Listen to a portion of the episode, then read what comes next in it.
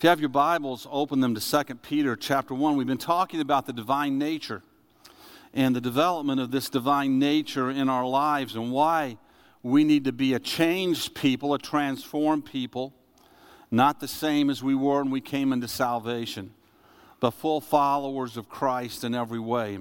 Peter writes to us in 2 Peter chapter 1 where he says his divine power has granted us all things that pertain to life and godliness through the knowledge of Him, this is the increasing knowledge of Him who called us to His own glory and excellence, by which He has granted to us His precious and very great promises, so that through them you may become partakers of the divine nature, having escaped from the corruption that is in the world because of sinful desire.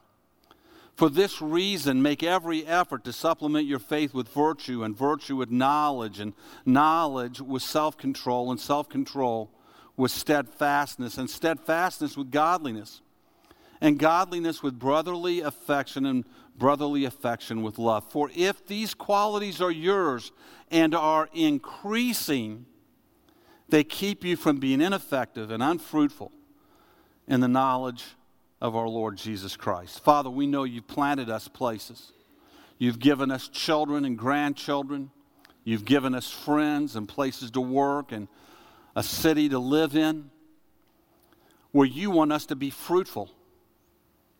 You want us to bear fruit in these places. And I pray that, Father, deep in our hearts, there would be that desire in all of these places where you've planted us that we would be a people who bear fruit. And Lord, help us see that the pathway to that is to live a life increasing in the, in the character and the nature that, Father, comes from your throne room in our lives. So guide us today and direct us today to grow in you in Jesus' name. Amen.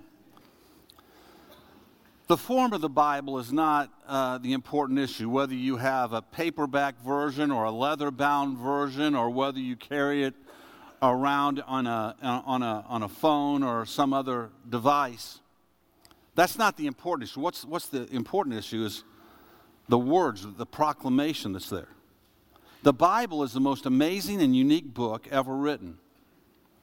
It's actually 66 books written over a period of 1,800 years written by around 40 different authors, ranging in background from kings to peasants, farmers, judges, lawyers, princes, shepherds, soldiers, statesmen, musicians, singers, priests, preachers, prophets, fishermen, tent makers, tax collectors, and doctors. Written on three different continents, written in Europe, written in Asia, written in Africa by men who, for the most part, never even met or saw each other.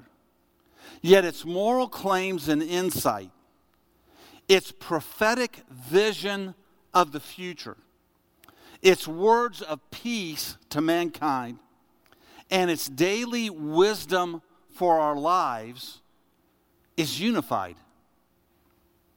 One writer put it this way He said, The Bible is God's inspired revelation of the origin and destiny of all things. It is the power of God unto eternal life, and it is the source of help and guidance in all areas of life.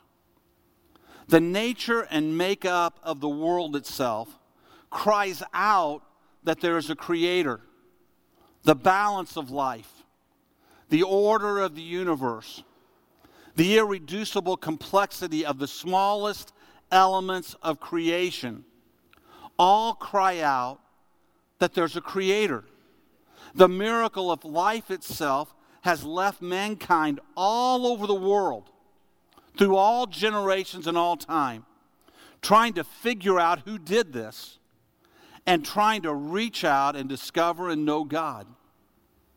So, does it not seem right that a God who gave us this kind of intellectual capacity, this eternal desire in our spirits, this self awareness of our life, and this curiosity about who He is, who created us in concert with others, would reveal himself to us and show how to relate to him and how we should relate to each other.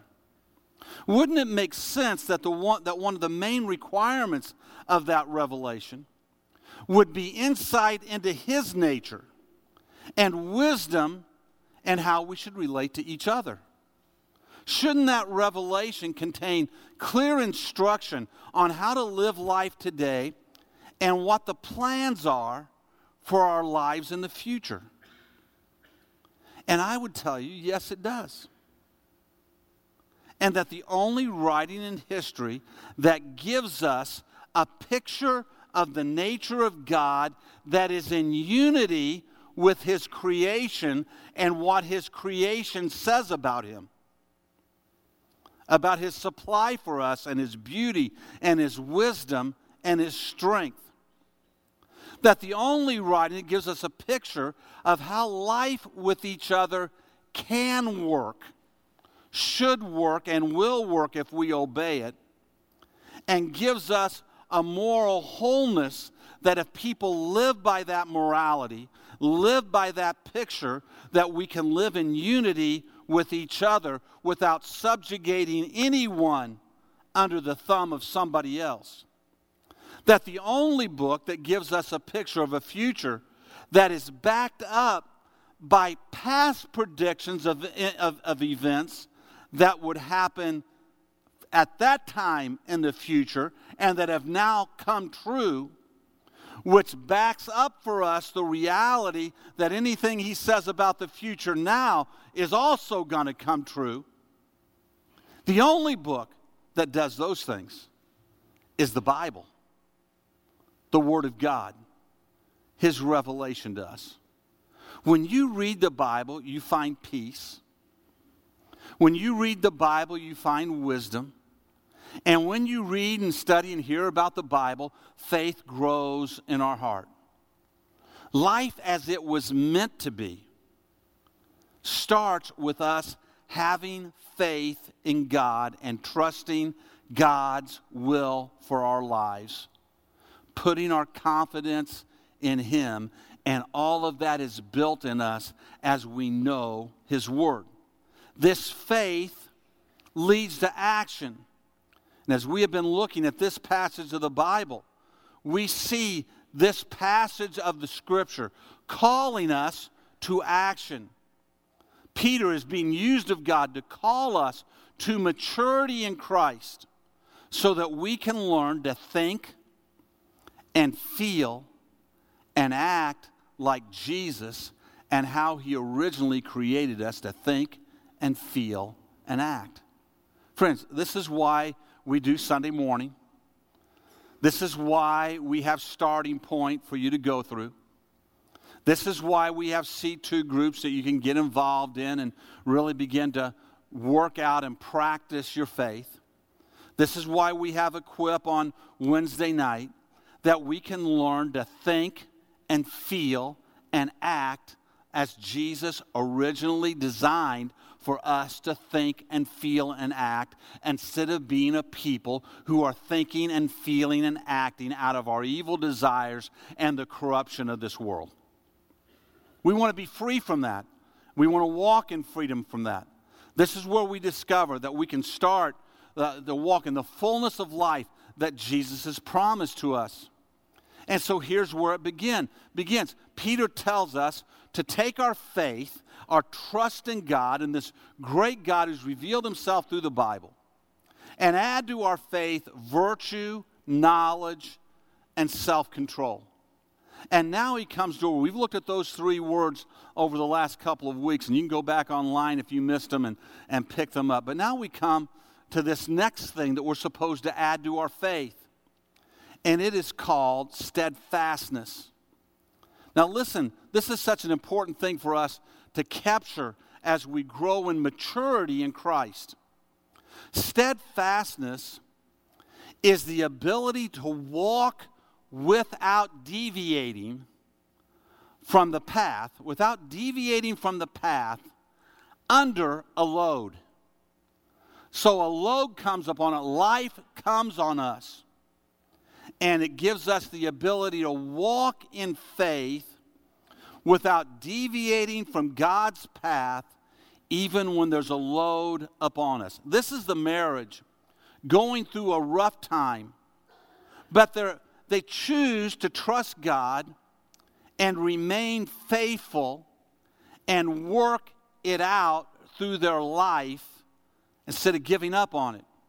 This is the single person who may long for a relationship but stays morally clean and builds right relationships and refuses to compromise with what the world says is okay because they believe the Word of God to be true.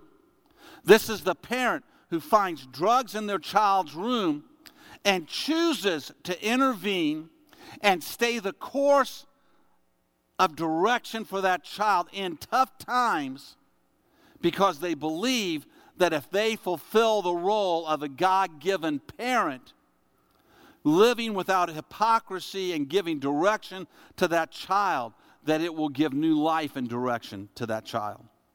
This is any person facing a time where the easy path is to deviate from God's path.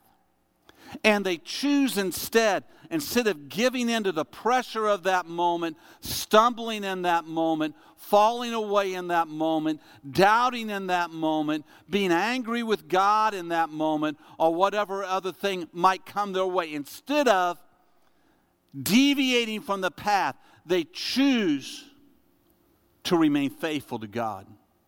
They choose to approach life with faith in God and to be steadfast in the things of God.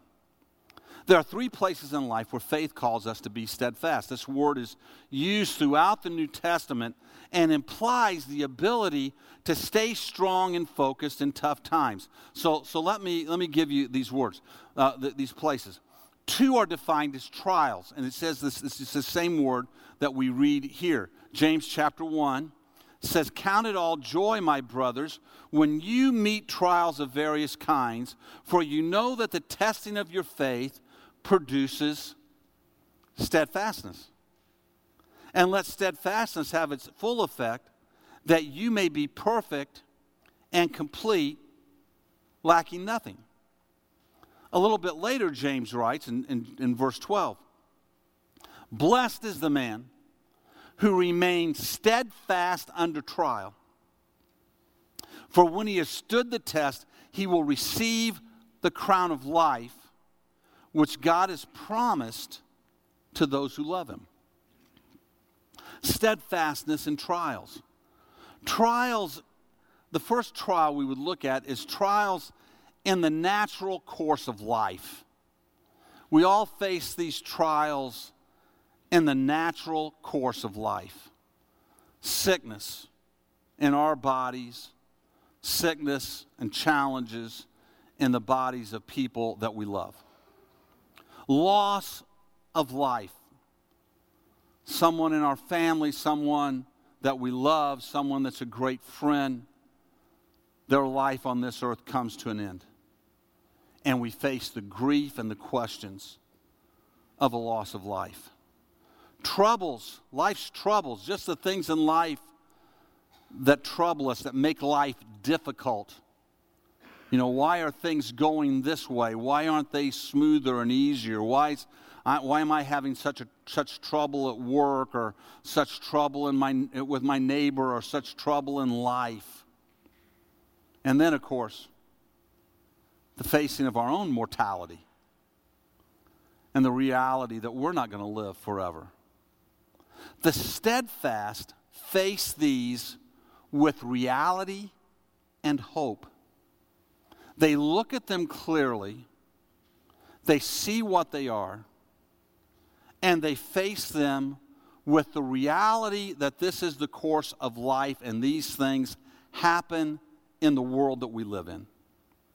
And they face them with hope in God that He will get me through this time, that He will strengthen me through this time, that He will guide me through this time. And even when we face our own mortality, the faith in life that, hey, when this life comes to an end, the worst that's going to happen to me is I'm going to stand before a loving and forgiving God.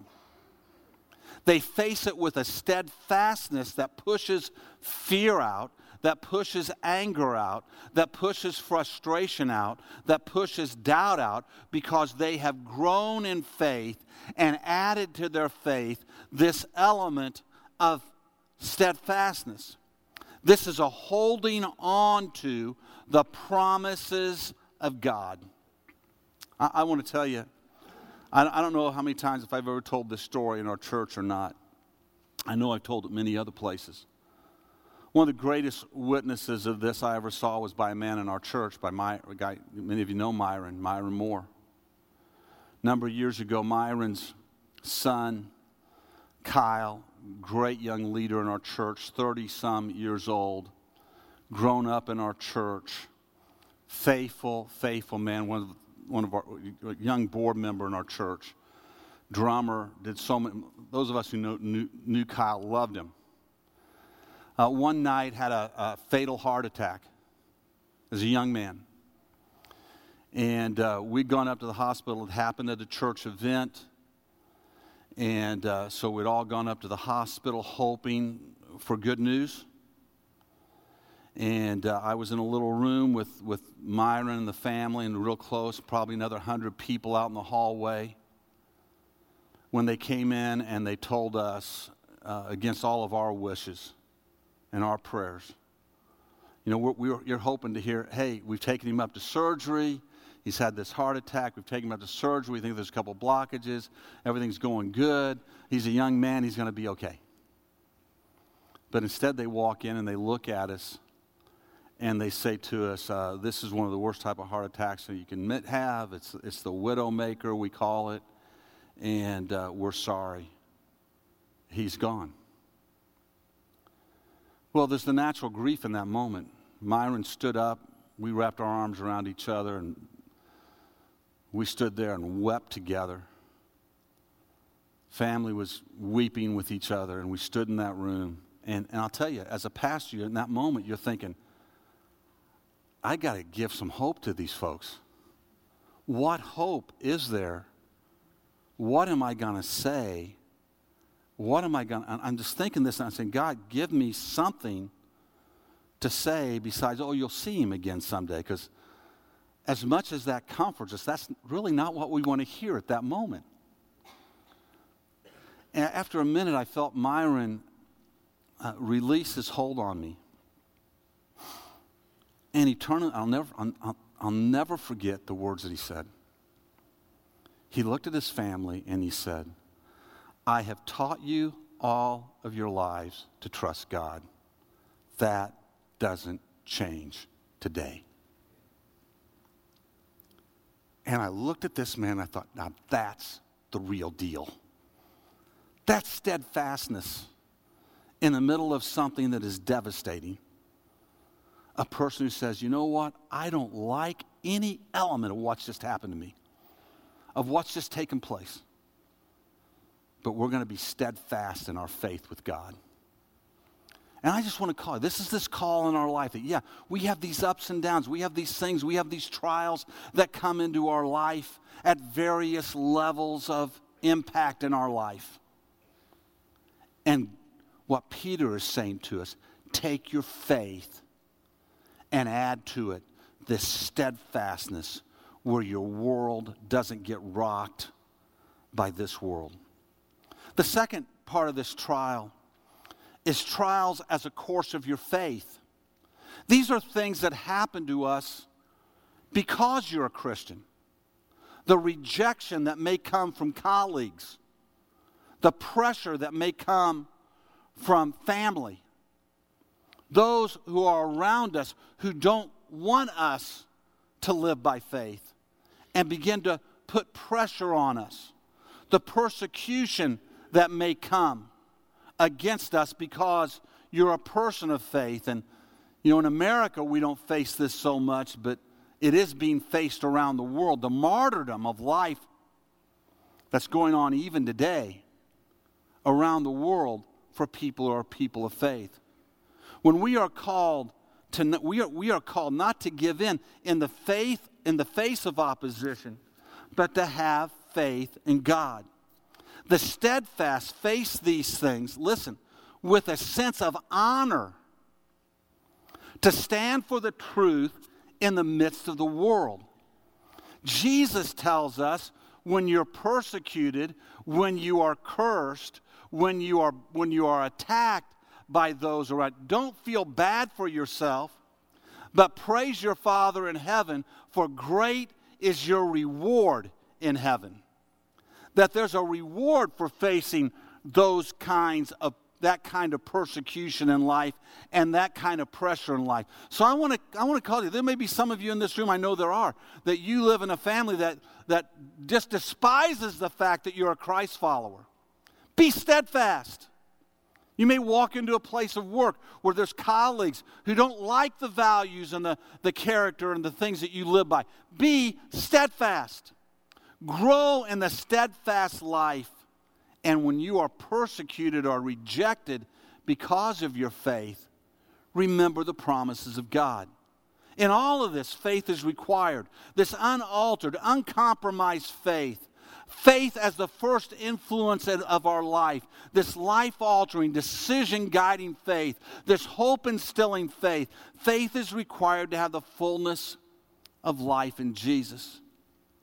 And remember that promise one for steadfastness is the crown of life. That's an eternal gift, friends. That's a gift that you're going to get when you stand at the judgment seat of Christ and you've been recognized as a person that, in the face of trials, was steadfast and faithful, and the crown of life is ours. In Romans chapter 5, it says this through him, we have also obtained access by faith into this grace in which we stand, and we rejoice in the hope of the glory of God. Not only that, but we rejoice in our sufferings, knowing that suffering produces endurance, and endurance produces character, and character produces hope, and hope does not put us to shame because God's love has been poured into our hearts through the Holy Spirit who has been given to us. Promise, two, in the steadfast life is life here. Hope living in us here. The strength of God growing in us here. The more steadfast we are, the more we experience, we walk in the hope of God, and the more we find freedom from, the sh- from shame from being a person who's not been faithful to God. So we have these trials. But we also have the, the third one is the steadfastness in the face of temptation. James chapter 1, again, he writes about this. Let no one say when he is tempted, I'm being tempted by God. For God cannot be tempted by evil, and he himself tempts no one. But each person is tempted when he is lured and enticed by his own desires. Then desire, when it is conceived, gives birth to sin, and sin, when it's fully grown, brings forth death. Promise three for steadfastness is a relationship with God. When I choose to resist temptation, when I choose to see what the Bible says about my weaknesses and my desires of the flesh that are corrupt, and I turn from them and I repent from them and I walk in a different way, the result of that is a growing, increasing relationship with God. In all of His presence in our life and the fruitfulness and the effectiveness of life that comes with it. It means that the words that we share and the hopes that we have for our children and our grandchildren, the influence that we want to bear over those that we love and that we care for, that steadfastness is required for fruitfulness to be there. Now, I'll tell you, sometimes that steadfastness begins with an apology for a lack of steadfastness in the past. Going to those that we care about and those that we love and looking at them and saying, I've been studying the Word, and I just want to tell you flat out, I've not been steadfast. I've not been as faithful as I should. And I want you to watch my life and just see where I'm going now, how I'm going to live now. Because, see, that faltering destroys that testimony. And now, instead of my words and my life being effective and productive, my life becomes ineffective, unproductive. When we are steadfast, we remain faithful to our faith in all circumstances, in every trial, looking forward to God's promise. This is not a cry of, why is this happening to me? Steadfastness rejects that frustration and stands in faithfulness to God, knowing that even in this trial, even in what I'm facing today, God's hand is upon my life, working through my life for His effectiveness and His productivity in my life that will bear forth eternal fruit. So even in the middle of this trial, I'm going to cry out for God's deliverance, I'm going to cry out for God's healing, but I am going to remain faithful with a right spirit of faith and trust in God in all things. The persevering spirit looks at every event, positive and negative, even the worst of events, as a way to have the glory of God revealed in them and through them. The world in all its honor and all its pain is temporary. To follow God requires faith faith is required that uncompromised faith, that life altering faith, that decision guiding faith, that hope instilling faith. Faith is required for the fullness of God. And again, this doesn't mean we should not pray over our trials, but that we should endure as believers who have trust and confidence in God. Sometimes in life, we are called to be steadfast in the storm. I've been doing this a long time. I've seen some people crumble in the storm. Their emotions crumble, their faith crumbles, everything about them crumbles as a test comes upon their emotions or their health or their faith. At times, I have thought as I've walked through this that what they are facing would cause mountains to be ground into dust. And yet, I've seen others go through the very same type of storms. And with the strength of God, with faith in God, remain steadfast. Paul, in the, in the midst of one of his deepest trials, said, To live is Christ and to die is gain. To be steadfast, we need to grow in our knowledge of Him, to learn to think and feel and act like Jesus. Because remember what it says in Romans?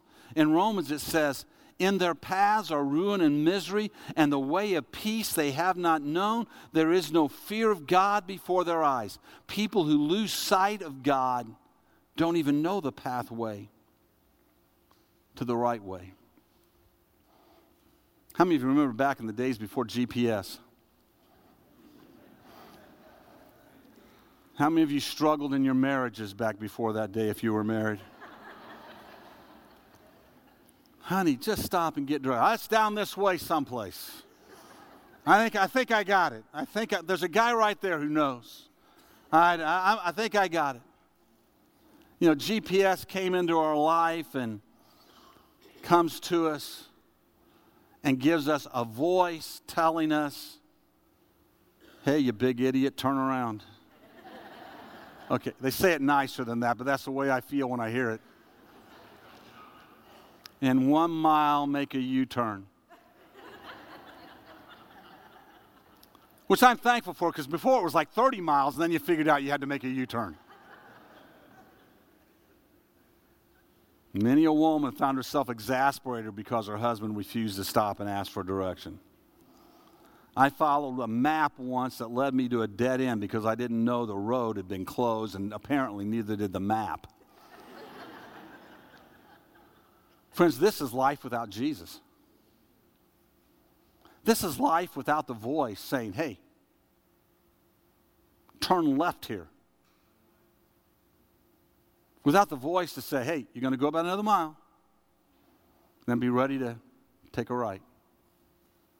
Look for this street. Don't take that street. Not only do we not know the way of peace, but the roadmaps we get handed by the world we live in, by the talking heads on TV, by the show hosts on TV that try to tell us how to live our life and what's right and wrong. They, they've, got, they've got bad maps, friends. And they're passing them out to us. One wreck after another in the world we live in. One misturn, find ourselves miles and miles off the course we meant to be and wondering, how did we get here? Happens to us because we don't remain steadfast in faith and remaining a people who follow after Christ. Here's the biggest problem of all without Jesus, we cannot be ready for eternity. We can't be ready for tomorrow. We can't be ready for anything because we're on our own without any kind of good roadmap until Jesus comes into our life and we begin to follow him. Let's stand together today and let's pray. Tonight, we're going to take time and, and pray for any needs that you have. Maybe you need a job. Maybe you need financial help in your life. Maybe you need direction in raising your children, help from God and doing that. Maybe you need new direction in your home. Maybe you're single and looking for direction on what you're going to do next in your life. Whatever it is. Health issues. We're going to take a lot of time tonight to pray for those things, so we invite you to come back and, and be a part of that. I'm going to ask the prayer teams to come down to the front today, right now, and we're going to pray for anyone here who has needs. But here's where we start at, friend. Jesus, we, we, we receive communion today to remember that Jesus died on the cross for us, gave his blood for us, that so that we could be saved, so that we could have a new relationship with God. The reality of, of, of, Scripture, that Scripture reveals to us about who God is and who we are, is that God created us, but through Adam, we have all become a people whose nature is a nature of sin instead of a nature of righteousness, and that works its way out differently in all of our lives. And we first and foremost need healed from that nature, and we need, we need to be born again in Jesus Christ. That doesn't happen because you go through a set of classes. That doesn't happen because you go to starting point and finish all of those and become a member of the church or any other class you may have taken anyplace else. That happens in a moment in time when you say, you know what? I'm going to put my faith in Jesus.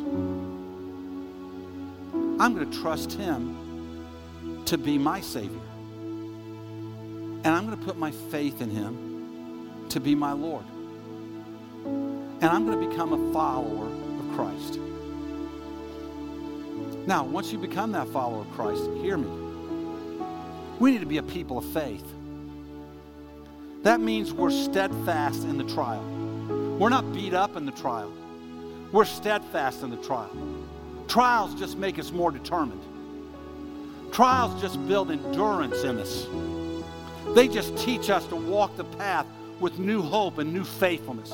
They don't sit me down in the back row moaning and groaning and crying. They take me to the altar, lifting up my need to God, but with faith in Him that He can overcome all things in my life.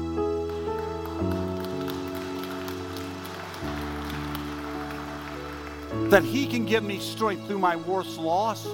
That He can give me direction when I most feel confused. That He can intervene in circumstances that seem way out of my control. I can walk before Him with hope. I'm called to be steadfast. Every head bowed, every eye closed for just a moment. If you'll say, Pastor, as I stand here today, I, I need to come to this point in time in my life where I ask Christ to be my Savior, where I ask Jesus into my life. And I'd like to do that today. If that's you, I just want to ask you, raise your hand and say, Pastor, pray for me this morning. Raise it up nice and high for me so I can pray for you today. I'm looking for hands across this room of someone to say, I need, yes, God bless you. I see that hand. I see that hand. Others today, you'll raise your hand and say, Pastor, pray for me. I see that hand. God bless you. The Lord loves you today. Others today, you'll raise your hand and say, Pray for me. You'll join these hands and say, Yes, God bless you. I see that hand. Anyone else today? God bless you. Let's all pray this prayer together today. Father, I come to you in Jesus' name, and I ask you to forgive me of my sin and to cleanse me from all unrighteousness. I receive Jesus as my Savior. I put my trust in Him to be my Lord. Now help me to live for Him who died for me. In Jesus' name, amen. If you have a place in your area where you, in your life where you need to be steadfast, we just lift your hands to the Lord right now where you stand. You're facing something, you need to be steadfast in it. Lord, you see hands across this place where we're walking through maybe the trials of life, maybe a trial of rejection because of our faith, maybe a trial of temptation.